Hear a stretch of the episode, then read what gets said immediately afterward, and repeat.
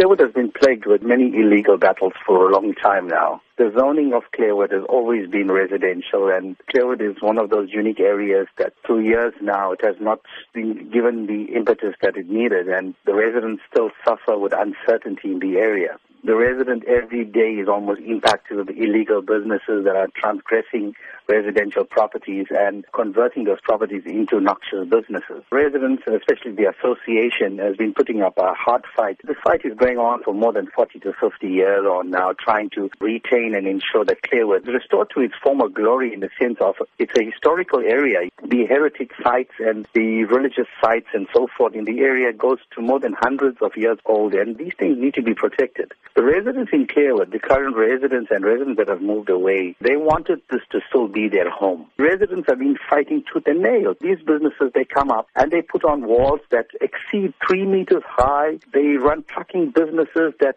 really impact on the area in the last six years on now. We've lost more than 14 lives of residents in the area under the wheels of these trucks. Apart from that, hundreds of accidents, and I'm sure SAPS and Metro Police stats would reveal that. It is factual.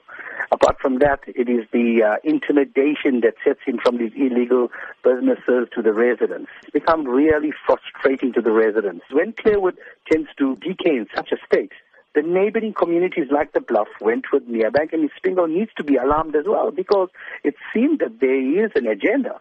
And the agenda is clear because it's clear that eThekwini has an hidden agenda. The agenda is basically to industrialize the area, and this is what we've been fighting for for the last 40 years on now.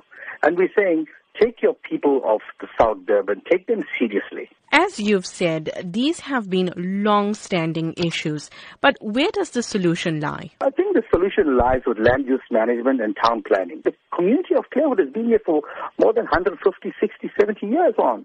And we're saying while we are still living, we need the services, we need the sort of attention that we deserve. We have now decided to take this matter to the courts because we believe it, it is a right of the residents to retain this area. It is probably the last historical area of our forefathers, and we need to protect this heritage.